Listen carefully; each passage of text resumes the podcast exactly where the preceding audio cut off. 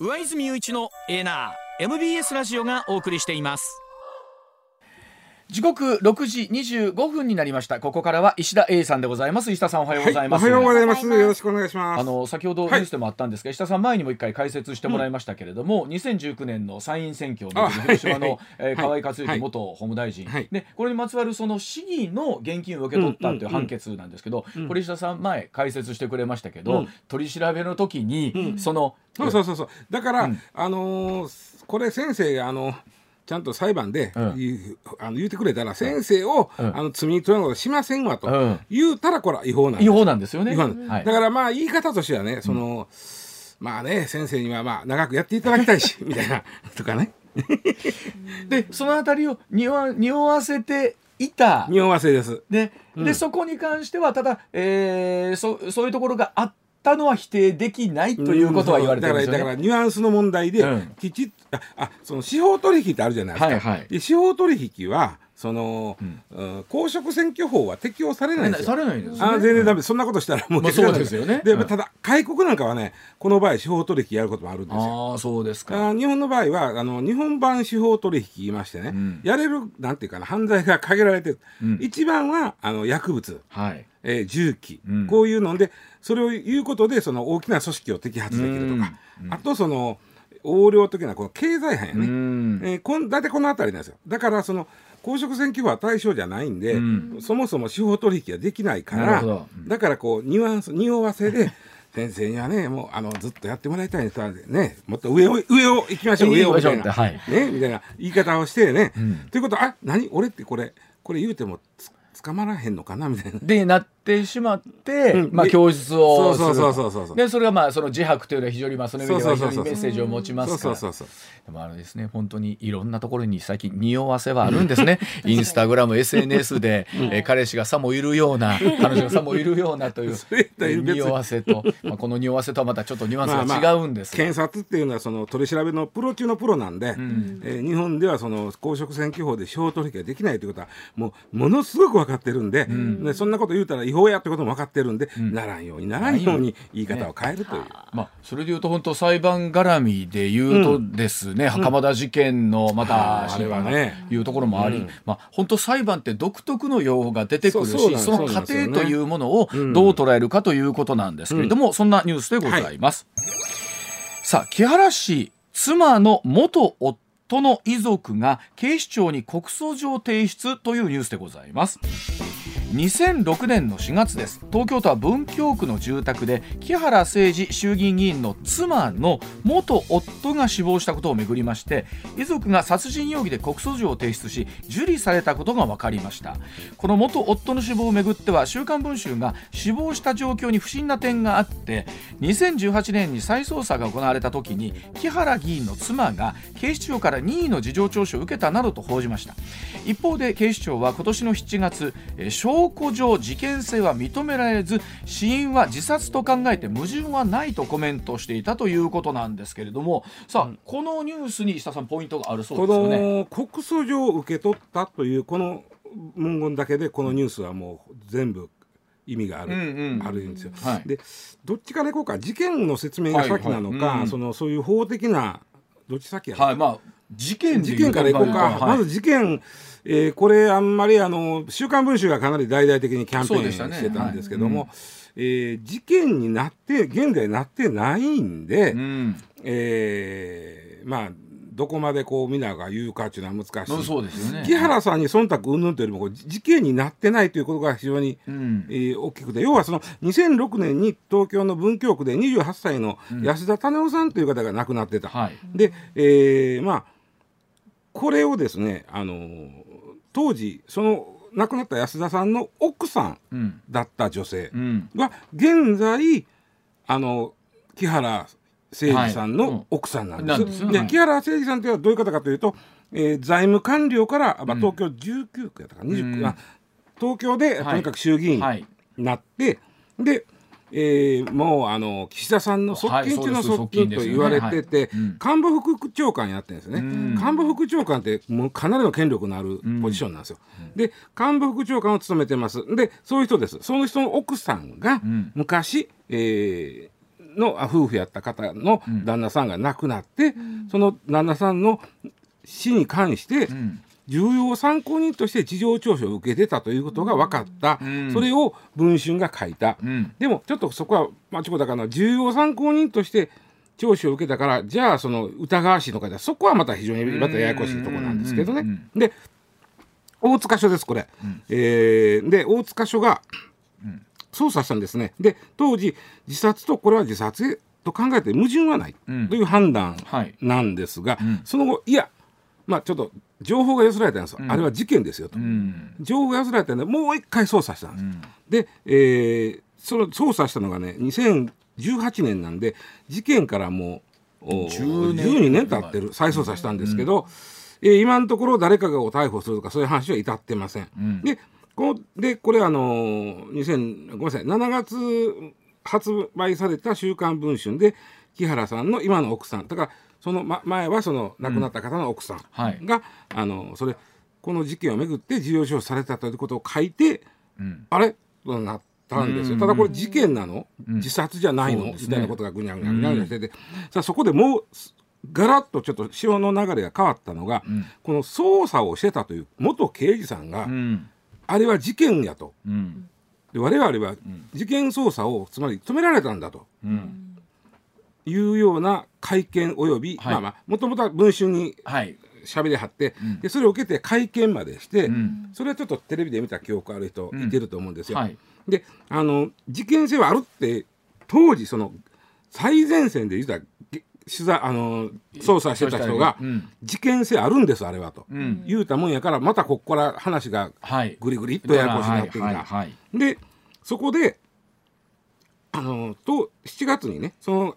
ほほその文春が出て刑事さんが元刑事さんがあれは事件なんですよと。でいろいろ文春が言ってるのは木原さんが、えー、その捜査に圧力をかけたんじゃないかと、はいはい、自分の今の奥さんがの前の旦那さんの死のことなんですけど、うんうん、えー、圧力をかけたんじゃないかというキャンペーンを張ってるわけね。はいはい、でそれに対して警察庁の長官鈴木さんはいやいやこれはもう事件性はないというふうに警視庁が言うてるじゃないですかと。で捜査は公正に行われてますよと。うんっていうことを言うた、うん、ここまでです。うん、でこの亡くなった方の安田種夫さんという方のご遺族がどうしても納得できへんと、うん、これは、やっぱりここまで経営してなんかほったらかしになるのこれ非常に納得でへんということで、告訴状を出しはったわけですよ、うん。うん、えー、警察署に。で告訴状にはね、うん、えー、まあその安田種夫さんは当時28歳なんですけど、うん、喉を鋭利な刃物で突き刺されて亡くなってる。ということをだから誰かに殺されたんだと、いうことを言うてはるわけ。うん、で告訴状を出します。でこのニュースの最大のポイントは告訴状を受け取ったということが最大のポイントで、告訴状を受け取るとはどういうことかということなんですよ。ここがこれでまた話がぐっと進んでいくんですこれで、うん、というのはちょっとよく似たものに告訴状とよく似たものに被害届っていうのがあるでしょ、はい、この2つをごっちゃにすると話がややこしいんで、うん、ちょっと分けて今日は説明しますと、うん、まず被害届っていうのは被害届っていうのはもう文字通り被害を受けた人もしくはその、まあ、亡くなってたらその遺族とかやね、が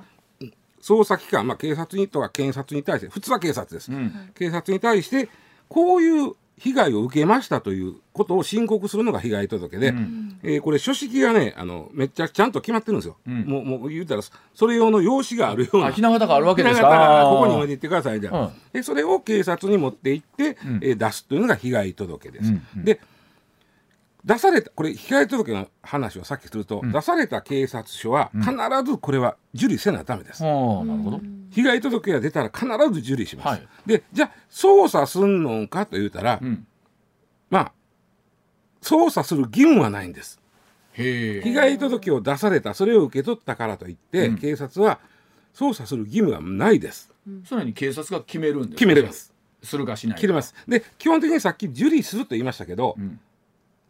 れに受理しないこともあります。どうどう考えてもこの被害届だけで、うん、ここからどう捜査して、うん、犯人の特定なんて無理なんちゃうかと思った場合とかまああともしくはめちゃくちゃ古い話持ってこられて時効忘れとしてへんけど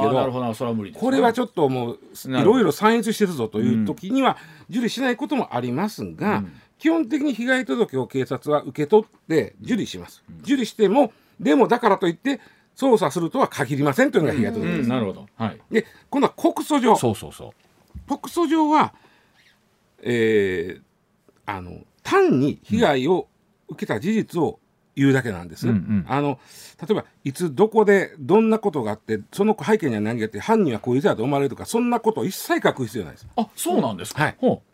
ちろん書け書きたかったら書きたいです一切書く必要なくて単に私はこういう被害を受けましたというのが告訴状。ほうほうほうほう。そうそうむしろ被害届よりバクッとしてる。そうですよね。でバクッとしてるけどももう犯人の処罰を求めてるわけですね。ただ犯人は分からへん。あ、うん、でさあ受け取った警察はこれも基本的には警察に出すんです告訴状は、うん、うん、検察に出すこともありますけど基本的には警察に出します、はいはいはい、でその警察は、見てね告訴状見て。うん。うん。見てよ。これは事件っぽいなとか、ここはこうこの辺捜査する必要があるよねとこの辺ちょっと確かに、えー、初動でやれてないことあ,、あってるここもちょっとちゃんと捜査せなあかんよね。捜査したら犯人みたいなやつが浮かんできて逮捕に至るかもしれんよね、うん、となった時だけ受理します。えー、あじゃあ可能性が。そうだからつまり捜査すべきと判断したものに限って警察は告訴状を受理するんです。でつまりこの木原さんのまあ、奥さんの元旦那さんの、うん、事件か自殺かまだ分かんないわけですけど、うん。うん、これに関して捜査すべきと判断したから告訴状を受理したんです、はあ、その時っていうのはその容疑者まで推定できてたりするんですか？全然。あそれは関係ないんですか？あの受け取った事件性があると思うから受理するなるほど。で今まであの警察庁長官の話聞いててもいやこれ一遍大塚署がやって、はい、まあ言ったらこれ自殺でも処理して事件性はないというふうになってるでしょと、うん、でそう言うてたことが、うん、告訴状出さはったんがね最近なんですよ。7月、えっと、10月の18日に出して、うん、25日に受理なんで警察は1週間考えたんですね、うん、これ受理するかどうか。だってこれだけの事件ですから。早い方なんですかね、それ。早いです。はい、ただ、あの、すごく悩んだんやと思います。受理したら、必ず捜査せないか。ということはねえ再捜査をした後にもう一回再再捜査ってことになるそういうことになりますね。はあ。これこれはもう決まりとしてしなあかんです。もうもちろん再再捜査からしたからといって、うんうん、新しいことが出てこない可能性もあります。あります。はい、でもう一つの決まりは、この告訴状を受理した警察は捜査をします、うん、でかなり捜査を尽くします、うん、でそれはこういうことでしたここまでこういう、例えば犯人らしきものはこの辺まで分かってますっていうのがあるかなしか別にして、はい、とにかくここまで分かりましたと。いう、まあ捜査を尽くした資料を必ず検察に出さなあかん。うんうんうん、もう警察だけで終わったらあかん。あここの告訴状を受理した以上、うん、検察まで流さなあかん情報はいはい。だその流さ情報が流された検察は、うん、それでまあ検察も捜査しますけども、はい、えー、まあ例えばいやこれこの人容疑者っぽいけど、うん、こんなん公判維持できへんねんなるほど。やったところで、うん、だからもうこれは不起訴やなと。はい。ね、うん、そのそれらしい人物が浮かんできたけど、うん、不起訴やなと言った時は、うん、不起訴にしましたということを、告訴した人に言わないか、うんうんうん、つまりこの場合だとその安田種夫さんのご遺族に、えー、告訴し告訴状は受理しました捜査しましたと、でただ、えー、被疑者は浮かんだけど、不起訴にしますと、うん、それはなぜかというと権利が不十分やから、はいはい、場合によっては権利なしも不起訴、はいはい、それもあるんですよ。うんうん、でということを細かく、うん、えー、そのご遺族に説明せなあかんここまでが義務なんです。はね、うん、で、えー、もう一つさっき言ったけど警察は必ず検察にまあ言ったら送検書類送検なりなんなりをして、うん、ここまで調べましたって送ったら、うん、検察は必ずあの何らかしの判断をせないかうん、うん、それもう嫌疑なし。なんかそれはしいやつが浮かんだけど、嫌疑なしなのか、もうそもそも浮かんでへんのかということも含めて。もちろん起訴もありうる。ありうるありうるね。ありうるででまたこれでねあのー容疑者らしきらしきやないな容疑者が浮かんだと、うん。浮かんだけども証拠が不十分なんで不起訴にしますとか、えー嫌疑がないんで不十分にし不起訴にします、うん。言った時はおそらくこれ検察審査会にかかるんですよ。おー。検察審査会が一般の人がいやおかしいと、うん。こんなもんこのこいつがやってるに決まってるやないかと、なんでこれ証拠不十分やねとなったら、うん。あのそういう突き返し方をします。へえあーなるほど。そしたら今度検察がもう一回捜査してやっぱりもう一回不起訴にした時にもう一回検察審査会が起訴1000回と言ったら今度は起訴せなあかんのです。はでそういう意味ではもうそうかそうか検察に委ねたということは最終的に不起訴になった場合は一般の人の判断まで仰ぐところまで行くわけです。よ。はあ。検察審査会に行かない可能性もある。えそれはないでしょうね。こんだけの事件やから。ああ、うんということはですよこれすぐ言葉選びますけど起訴になる確率が高いという言いい方な。や、えーっとそれはあの検察審査会に行って、なるほどこれもこれむしろ多いんですよ、なるほど、検察官が不起訴にした理由は納得した。あなるほど。だこれはこれでいいですよっていうことの方が多いんで、あなるほど。その場合は起訴にならないですよ。あー。まあ、いずれにしても、えーもう一度再捜再再捜査にそうそうそうそう。なってそう、うん。うん。うん、国葬上受理するということは必ずそう捜査側は捜査する義務があるということなんです。そうだから、えっと、つえー突き返されたんじゃない受け取らなかったんじゃないよというところにすごい意味があるってことなんですね。そうそうそうそうそう。受理受理というこの二二文字？だから僕らはよくニュースとかで告訴状が受理されましたと言いますけれども、うんうん告訴状が受理されるということは非常に意味があるという意味があるという。はいはあ、なるほど、わかりました。はい、では続いてこちらでございます。時刻6時42分でございます。さあ、えー、4万円の減税は来年の6月だそうでございます。岸田総理物価高の家計への影響を和らげるため1人当たり合計4万円の減税来年6月に実施すると表明いたしました所得税が3万円住民税1万円の定額減税で所得制限を設けずに行われますまた住民税が課税されない低所得世帯への給付1世帯7万円としてえーこの減税と給付による還元策などを盛り込んだ経済対策11月2日に閣議決定することも明らかにしました。えー給付はですね減額に先行して年内に始まる想定だそうでございます、えー税収増の還元策の総額は5兆円規模となる見通しだそうでございます、あのーややこしいな。これあのそもそも前から言ってるけど税金のシステムややこしいし、年金のシステム社会保障のシステムややこしい、これがミックスされてるんで、ものすごいややこしいんですけど今分かってることだけ言いますと、まあ、一人当たり所得税で3万円、えー住民税で1万円の合わせて4万円を減税する。ん。で、えーまあ、ちょっと話分かりやすくするために、ご主人があーサラリーマンで、はい。はい。奥さんは、まあ、専業主婦もしくはパート何でもそういうふうにしておきましょうか、はいはい。はいで奥子供がいてるふうにしておきましょうか。わかりやすいようにね。えーこれ一応言うとかので,、はいで扶養家族がいてる場合は人数分の減税も受け入れるとなってるんだ。ちょっとまだ分からにくいのが、うん。例えばご主人がおって、うん。奥さんが専業主婦で子供がおった場合、うん、4×312 万円の減税なんかっていうと、そうとも限らんかもしれんねん。あそうなんですか？というのは所得税の部分は必ず減税されます、はいはい。でも住民税は住民税を払ってる部分人だけがの減税という話も出てきてる。なるほど。となると、ご主人は4万円やけど奥さんと子供は3万円やからあーそうか。えー10万円やな減税額としては、うんうんそういうふうになるかもしれない。なるほど。というのが一つ、ん。でこれねこれがあの扶養者も含めて高齢に対象する人が、えー日本の人口の結構な部分で9000万人です、うん。これでほぼね。で住民税非課税世帯は7万円。これはもう給付なんでとっととやりますということなんですけど、うんうんうん。世帯としては実はね住民税非課税世帯って結構あるんですよ、あそうなんうんですか、あの世の中の23%です。結構いらっしゃるあるでしょ？1500万世帯なんですよ。ょこれなんでか言うたら、その1500万世帯のうちの73%はん。65歳以上の高齢世帯です。で年金をもらってても、うん。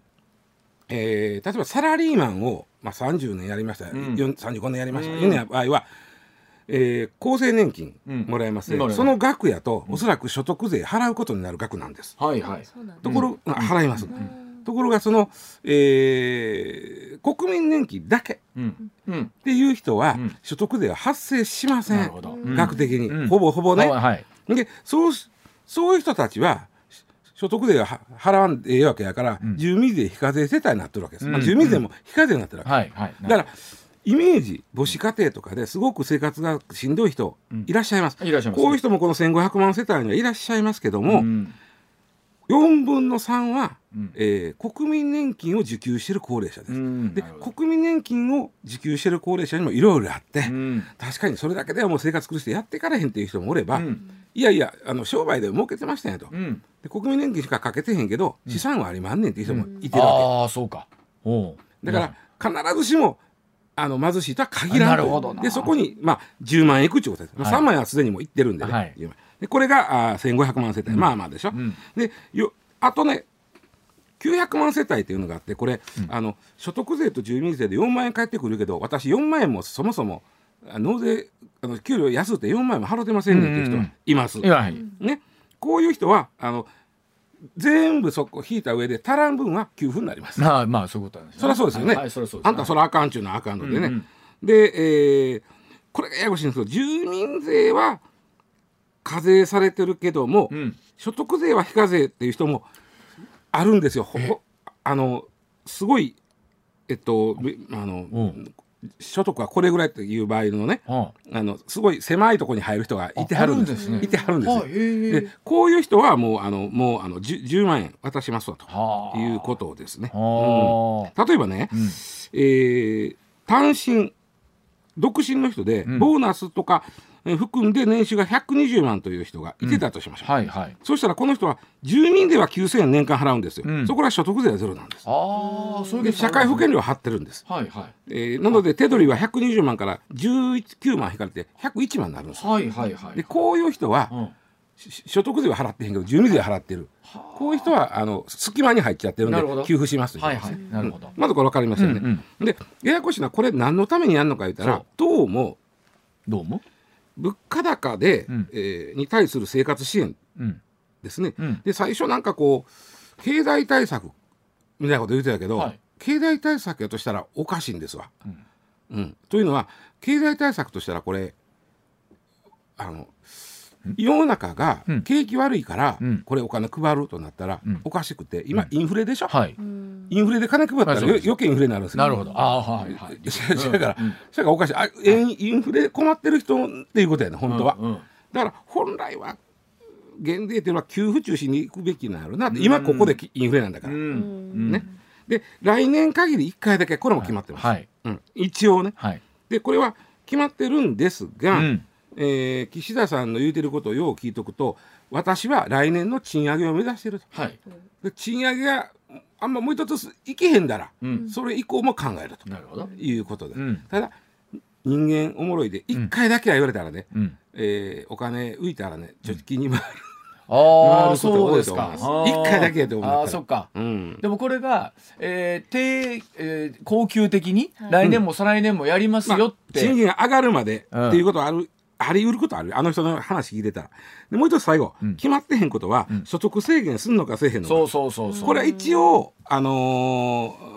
記者さんはせえへん言ってるけど、うん、一番これ先頭になって旗振ってた世耕さんがすべきやって言い出してる、はい、言うてはりますよね、うん。で今言うてる自民党内には年収2000万以上の人は対象から外すべきや、うん、年収っていうのは、給料、ボーナス、はい、手当、要は会社がくれるもん全部です。でしょ、うん、ね、2000万超える人は外すべき、でこういう人は会社員の0.5%入れてるんですよ。うんうんうん、で自民党はこんな0.5%、うん、この人らにしたらね、うん、4万円くらいどうでもいいはずやから外したら出やとかね、あともう一つ会社員で2000万もらってたら、はい、確定申告せなあかんので、ねはい、あの把握しやすいっていうのああなるほど、うん。まあ、これ自営とかで 2000, 2000万ある方会社経営してらっしゃる方まあまあそれはそういうことですそうですよね。そうですよね、まあ、今のさっきの0.5っていうのは給与所得者の0.5ですよねということです。あとね、まあここから先です。あとちょっと今後ちょっと税金増税が控えてるというそうですよね。じゃあこちらでございます。さあその増税の裏に、えー、控える増減税の裏に控える増税ラッシュのお話でございます。さあその増税メガネと揶揄されている岸田総理が政府税調から通勤手当や退職金への課税増税といったいわゆるサラリーマン増税の提言を受け取ったことなどから、えー、まあネット上ではですね増税しそうというイメージこれ揶揄されてるわけなんですがさあその今後の増税のプランですよね、うんはい、防衛費の増税異次元の子育て支援などなどありますけれども、はい、どうなっていくまあ来年来年これ4万円減税で、まあ、受け取るというかまあそんだけ手取りが増えるということなんでしょうけども、うん、防衛増税は一応あの所得税からも取ると言ってるんで、うん、残っちゃうよ。所得減税して防衛増税、これは防衛増税は1兆円分、うん、タバコやら何やら言ってますけど、ね、所得税からおそらく取ります。うんうん、でこれ2025年度以降なんでまだですけどもまあ2年後、うん、あそこ異次元の少子化対策。これも2024年度からえー、年間3兆5000億ほど足らん言ってるんで、うん、だだどっから取るか言ってません、うん、でおそらく増税で、うん、一番の問題は、うん、あのえっと、年収の壁対策で106万円を超えたりする人に対しては、うん、えー、その超え超えて社会保障費が発生する、その社会保障費分を給料上げてくれた会社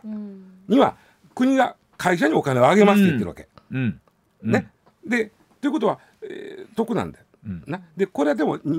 まあ、2025年までですって、うん、なんでかというと2025年にはおそらく、うん、あの主婦いわゆる産後被保険者、うん、えー、を旦那さんの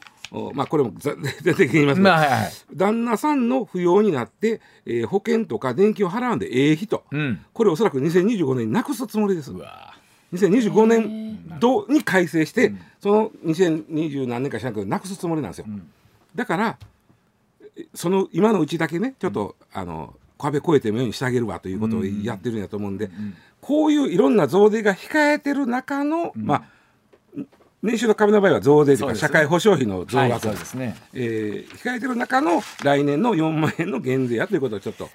ね分かっておかないかな。ね。ほんまなんのこっちゃねんでしょうけどもね。はい、で。上泉雄一のエーナー MBS ラジオがお送りしています。時刻6時58分回りました。続いてこちらでございます札幌の住宅街で鹿が出没というニュースでございます。え全国で熊による被害が、まあ、本当に最近多くなってる中なんですが、うん、北海道は札幌の中心部で鹿の出没が相次いでいるということなんですね。え25日には東区の住宅街に鹿1頭がいまして警察が注意を呼びかけているということなんですね。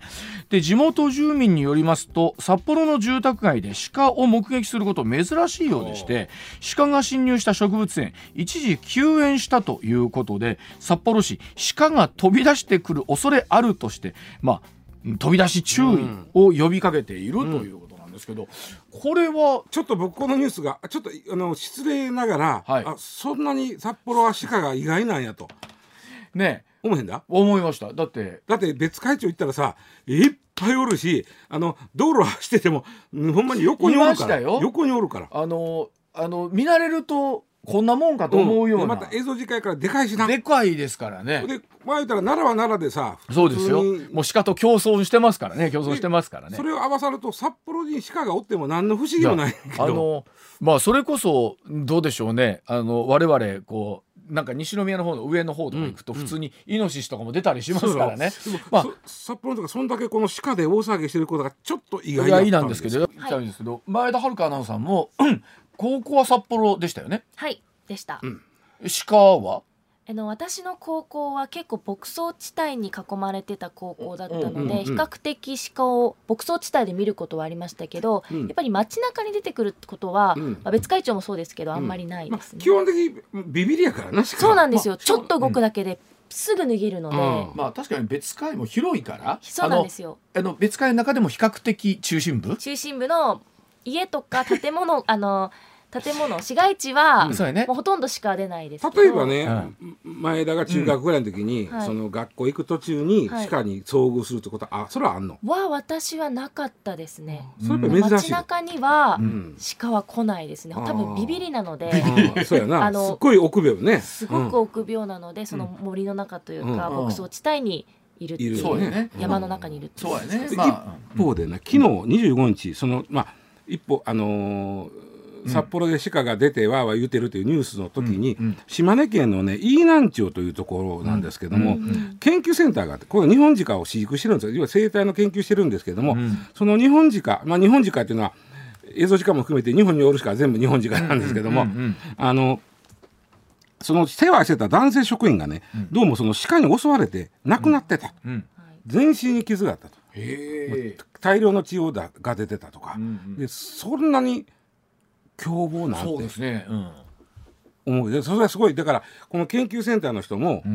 ちょっとあのびっくりしてはってずっとちっこい時からあの世話してた人やから。あのそれこそ初めて僕もあの映像時間を肉眼でね、見た時に、確かにおでかっと思うし、あの角で刺されたらそら危ないわなとは硬いしな、思いましたけど、オス同士でよくこう角同士でこうぶつかり合って、自分の場所をこう奪い合うみたいな縄張り争いしてる。はいありますそれでなんかこう首が取れて、はい、そのまま取れた首がほそうそうそう。に刺さってるとか言ってたやん。ね、ありましたもんね。ちょっと調べたんですけど今実はね全国的に野生の鹿がめちゃくちゃ増えてるみたいで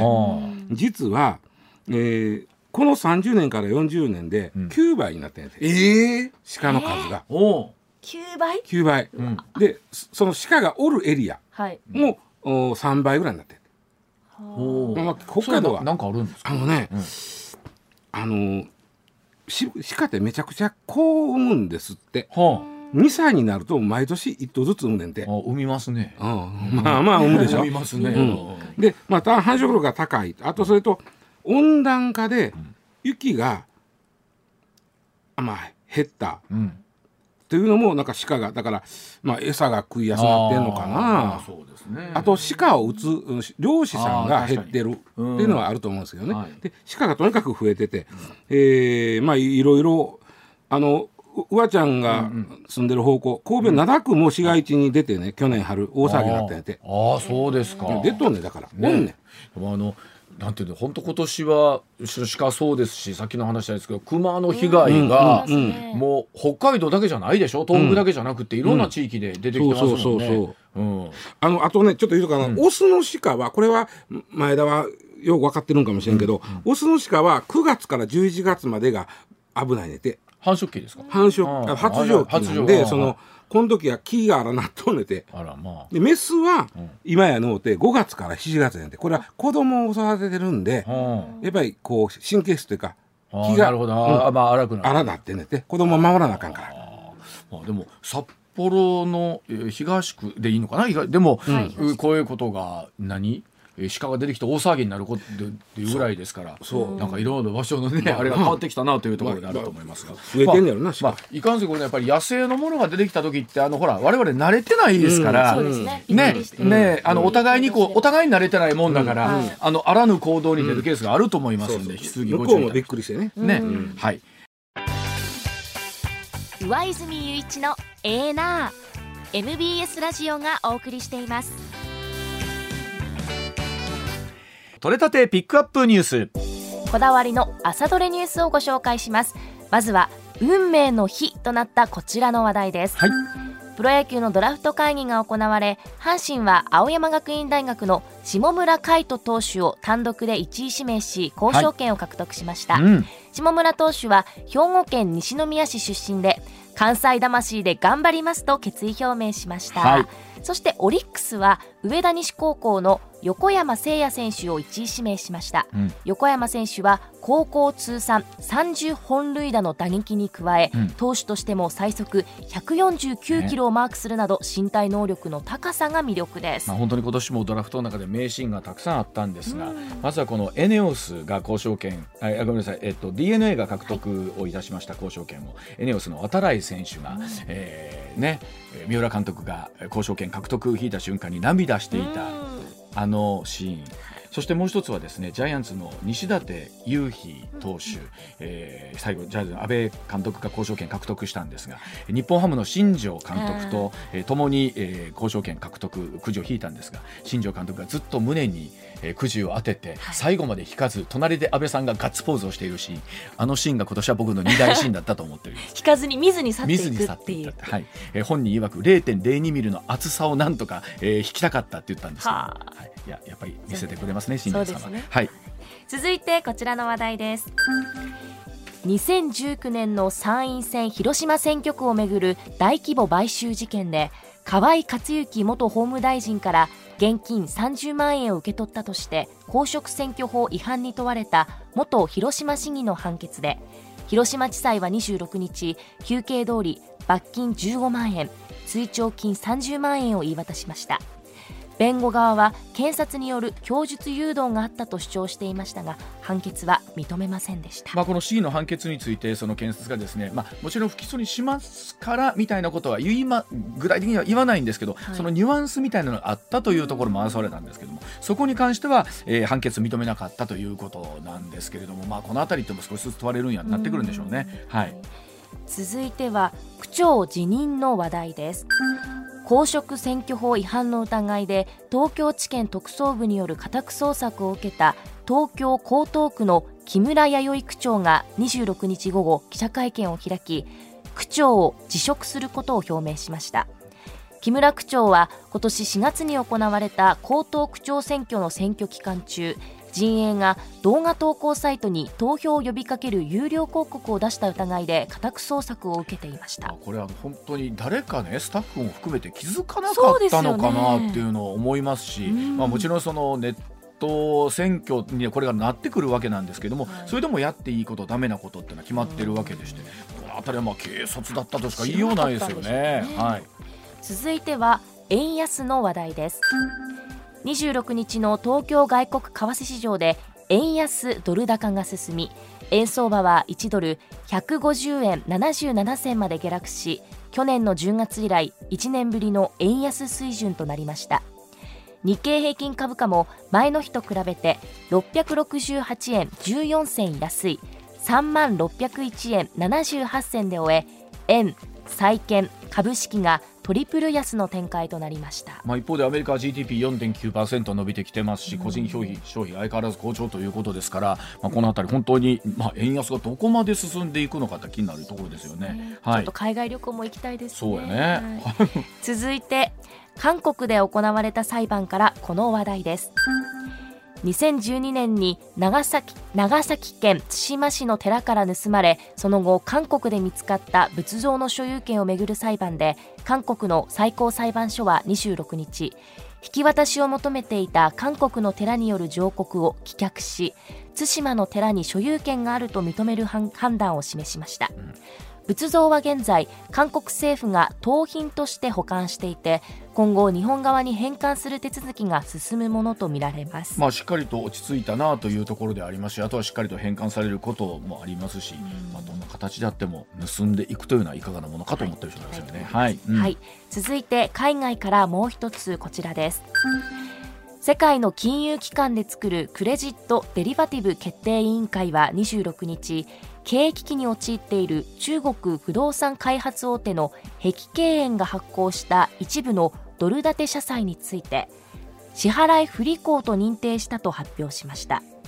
碧桂園は2022年の不動産企業の販売金額では業界トップで中国で最大規模の債務再編に向かう可能性が高いということです、まあ、もちろんこれに加えて恒大グループがどうなっていくのかということで本当に中国経済この不動産処理どうするかですよね。はい。